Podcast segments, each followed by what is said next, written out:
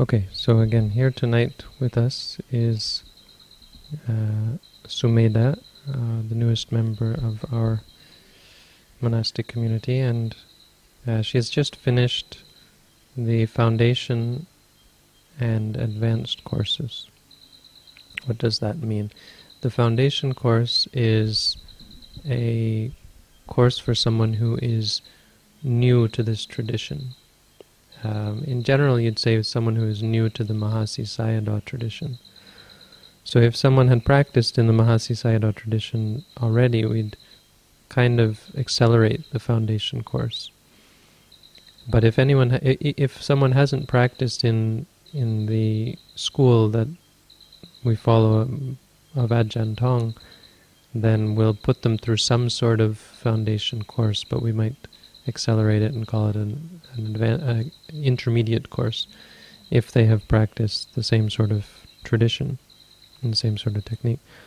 Now, in uh, Sumeda's case, she's practiced in other traditions before, but I think never done a formal course in this tradition.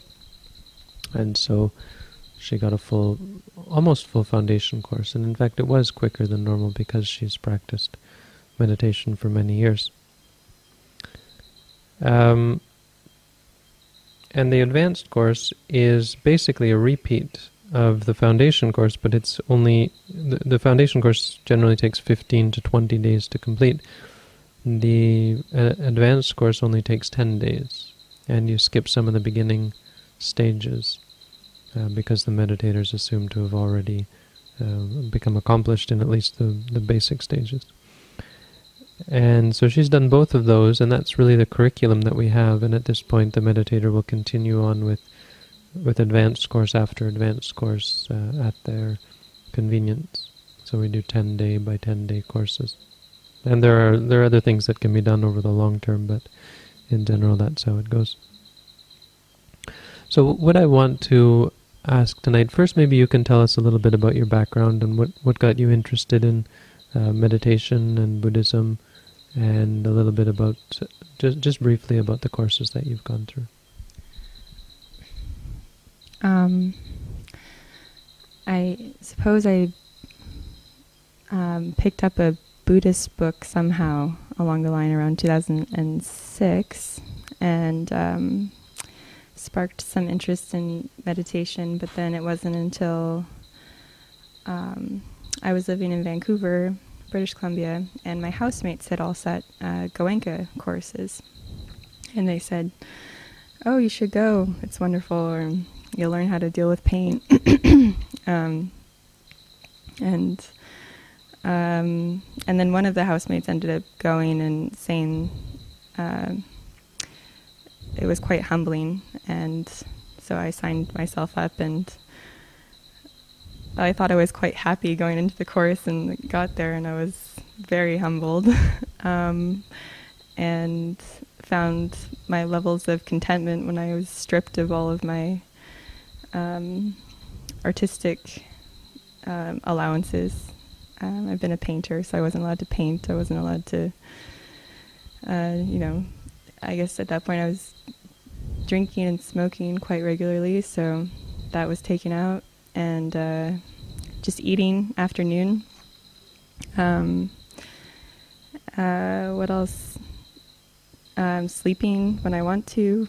Um, the pain of sitting compounds everything. I guess it's about 10 hours a day with the Goenka tradition. And uh, the, the technique, um, like this one, just is an emotional exfoliator. So, it, on top of taking all the comforts of daily life out, it, it uh, brings all of the stuff that's that I had been distracting myself with, um, that distracting myself from with the sensual pleasures. So after sitting that first course, I, I felt like I should really meditate and, um, and stay at centers um, until I can really find a sense of contentment uh, with with being stripped down of all those um, uh, allowances of um, art and music and socializing. Um, I guess extroverting in general, um, just finding uh, contentment from within. And so I just kept sitting course after course, I guess about um, maybe eight or ten Goenka courses, uh, plus some. I just went out and Goenka says you can, you know, you, once you know the timetable, it's pretty simple. You just go and you can sit self courses. So I went out and sat some in the forest, and one fellow meditator allowed me to sit on her property in Hawaii, and um, and then I tried to sit a bit longer, which is not really okay in the Goenka tradition uh, to sit over 10 days by yourself. Um, but I had my friend drop me off somewhere where I couldn't really go back on the plan. Mm. Um, and it was storm season, so it was hurricane force winds, and I was stuck out in an archipelago, um, Haida Gwaii. It's like um, 100 kilometers off the northern coast of British Columbia, and um, I tried to sit a 20 day course on my own. And um, a friend had given me a forest tradition book, um, which is very inspiring and had actually inspired me to put myself in such a situation. And then I. Uh, I had sat 10 day courses uh, completely alone in the forest before. I had no problem, but um, for some reason, that going for 20 days was um, really, really difficult. I was having a hard time getting out of my sleeping bag in the hmm. morning. I was having. You were uh, also doing fasting, was and, it? And I decided to eat, like, just collect seaweed off the shore and dry it out and eat that. Wow. Um, and popcorn to clean out the system. Yeah. Um, and uh, eventually I started adding stuff, but the problem was is I fasted for a couple days in the middle of the course. Um, I had been really taking very little food, and then I fasted, and mm. I think I might have drank a bunch of salt water, like a gallon or something. Mm. Um, and then I ate some, like uh, quinoa or lentils or something, uh, mm.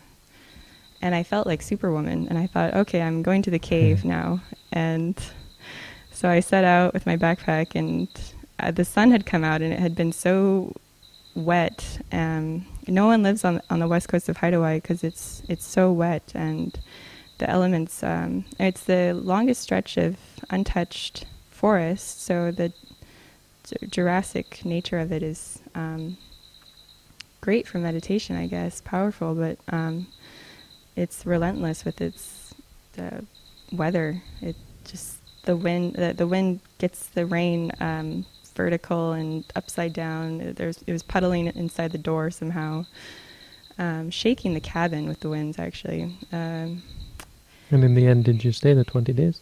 Well, I ended up getting stuck out there for 26 because of the oh, wow. storms. Um, and I really felt like uh, I felt like I, I, that was the longest time of my life. I've had near death experiences, but mm. that was the the most drawn out feeling like I might die out here because I ran out of firewood and mm. uh, ran out of gas in the chainsaw. Mm. And then I was feeling like I, I can't live in the forest anymore because I couldn't. Um, I was bucking wood and I couldn't handle killing the moss. and I had been farming and I thought of all the weeds and. All, all, the weeds I'd been killing, and I felt like I couldn't do it anymore. Um, and then when I set out for the cave, I was, um, I mean, I had been warned that there was landslides along the coast, but I got, um, I got myself into two landslides, and uh, uh, the fear. I mean, it just was very humbling. Of uh, um, an ego, I guess my ego got crushed with nature, like the entire forest. Mm. Um, I didn't understand exactly what a landslide was mm. uh, up close and personal and how to get through it. but um, I ended up uh, somehow, thankfully, um, getting back to the cabin alive and I uh, was reading the Bhikkhu Bodhi's discourses um, and had never actually read like a translation of just, you know, straight sort of translation of the discourses. I had only really heard it through Goenka, which is great, but it's not the same. And I think it cut through a lot of layers of delusion and really made me um, consider like what's the best way I can spend my time. Um, and uh, um, I had been planning to start a meditation center up there. Um, I just and bring teachers there and run it off the grid and a yoga center, meditation center, and and, and this you you mentioned that this was a uh, a sort of a, a, turning point where you realized that you, you you needed to to do this kind of thing under a teacher, right? For, in the beginning, because my mind, I had.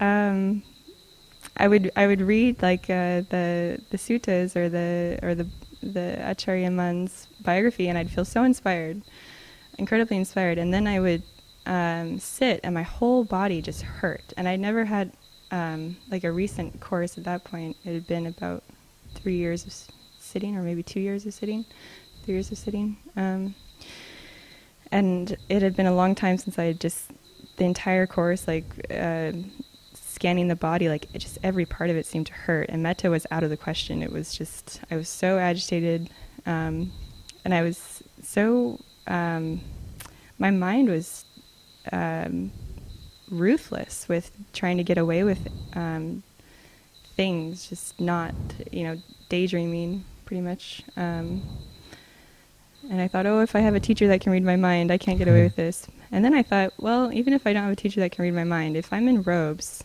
um, hmm. I don't think there's any way I'm going to really let myself mess around because that's, I mean, I have so much respect for the, uh, Buddha's work, and like there wouldn't be uh, you know such requisites available. Um, I mean, maybe maybe there would be um, in another way, but. So that uh, was the time when you you also thought that you you wanted to ordain, where it yeah. hit you. Also reading Ajahn Mun's uh, biography. Mm-hmm. Okay, so what what led you to to uh, to our center? Um, Palaññani. you went to Aranyabodhi and... Uh, I met Palaññani. This is where you, in your efforts to find a place to ordain. Yeah, okay. I thought, oh, I go... Um, um, I think I actually decided when I was out there I should go to the monastery in California, and I had heard of the nunnery. I thought I'll, I'll get some direction for Thailand there. Mm. Oh, so your intention was to go to Thailand? Yeah, I had I had no idea that it was at all even somewhat difficult to ordain as a, mm-hmm. a female monk um, or even a nun. Um, mm.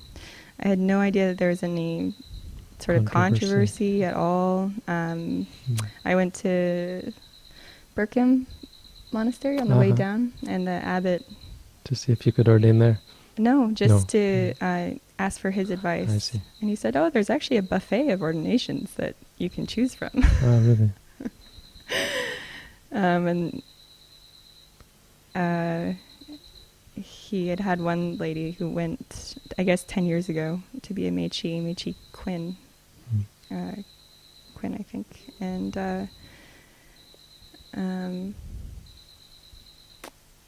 I don't know where she's at, but uh, a, f- a fellow uh, meditator there said she'd actually met her and said she was having a hard time. And the general feeling I got was that the Mechi life was not easy and it was not, um, people weren't exactly liking it so much. Um, and what really kind of, uh, and I wasn't really feeling the Mechi too much. Um, but you know, I was I'd rather be a Mechi than a layperson, I think. Mm.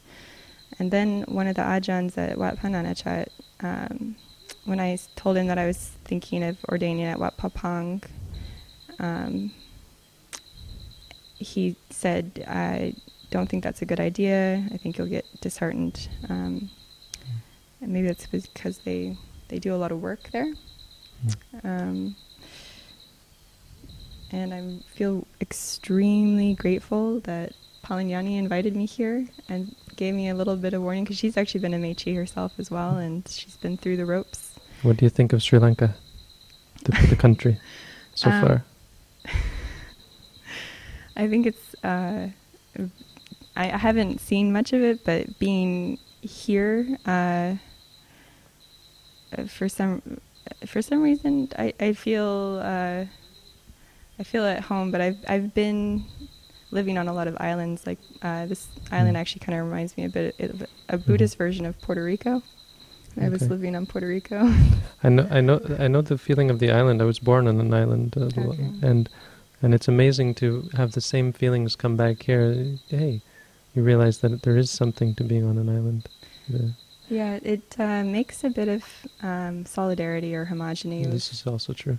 um, Okay, but let, let's um, let's let's skip ahead a little bit to what I'm really interested in is um, something quite specific, and and I want to pull it out of context. So, what the question is a very simple question. What did what what do you think, or or how do you feel you have benefited from this course? And what I'd like, what I mean by pulling it out of context is, I'd like you to just talk about this course and not compare it to your other courses in speech, uh, not compare it to your other courses at all.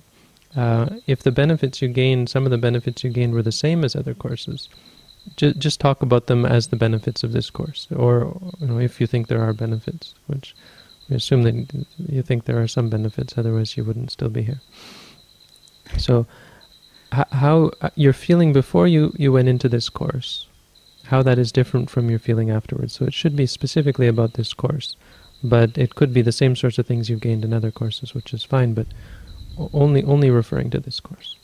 Mm. Well, I mean, I would say that this course did have its special um, kind of advantage um, that I could. Uh, it's very hard to talk about consciousness, so um, I guess going into the course, I was quite confident, uh, having sat other courses, um, and that got a bit shattered just with the unknowingness of what I'm getting myself into, which kind of started happening on day one. Hmm.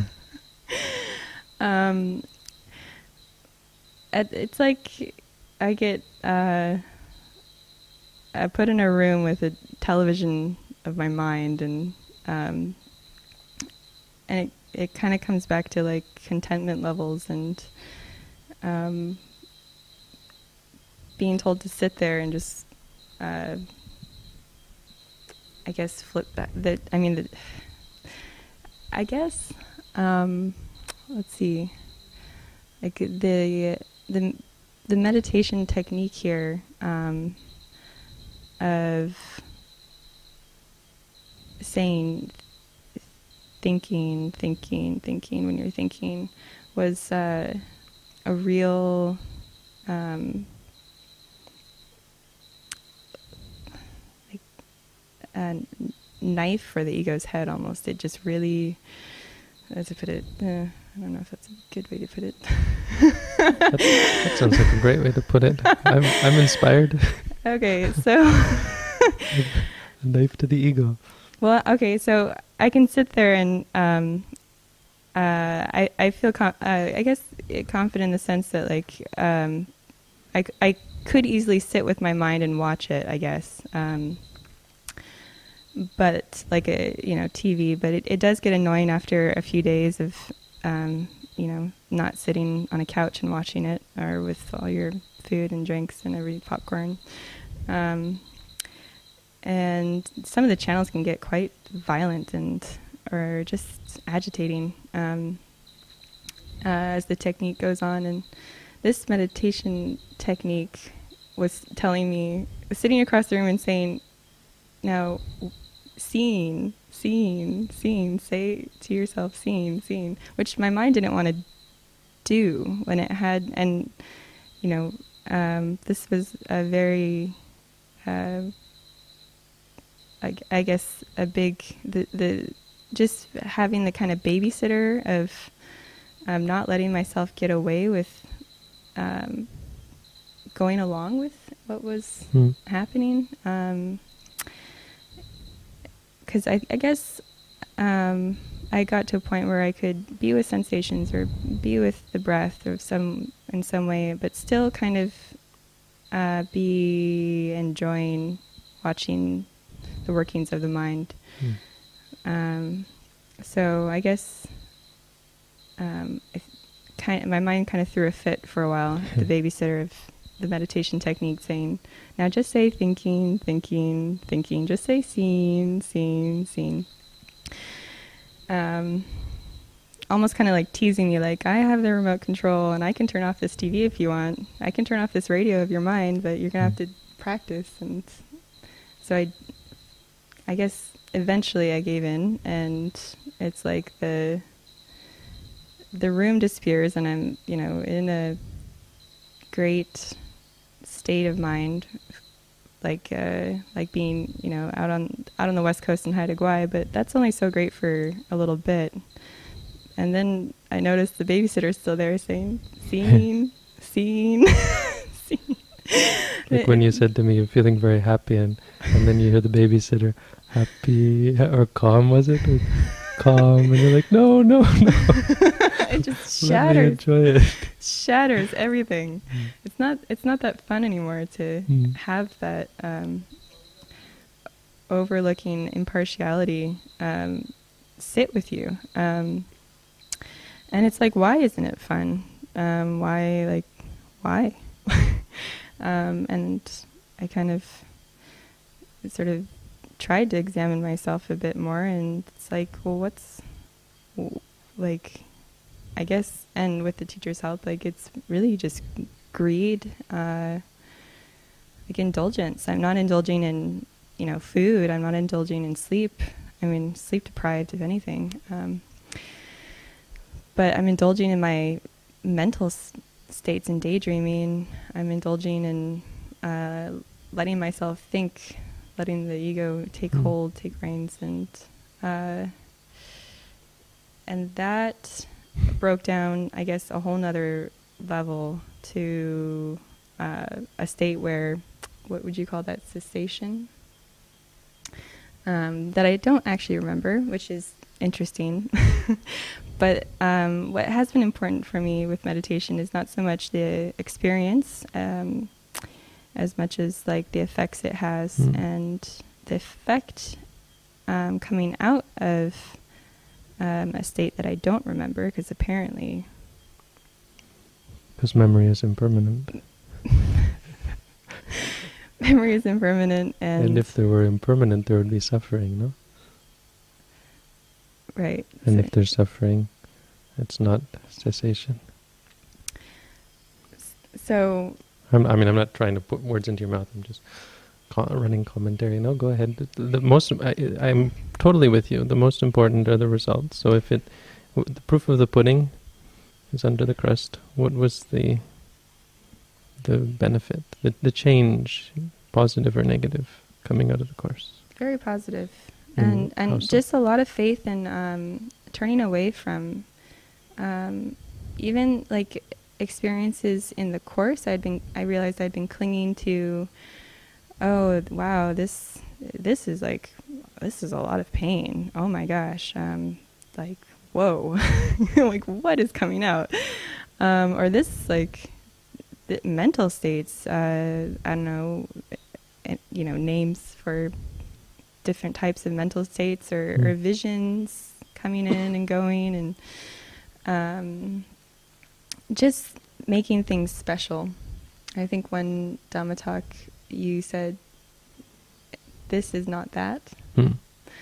um, and when you said it, it didn't uh, hit me like it did. Uh, I guess maybe a few days later, it's like this is not that because it's no longer, you know, I'm no longer staying in the present moment. If I'm, if I've had some sort of experience and I'm still thinking about it, I'm still walking with it, and I'm not saying, thinking, mm-hmm. thinking, thinking, and I'm creating more. I'm proliferating myself mm. really, and so I guess uh, having surrendered to the technique and um,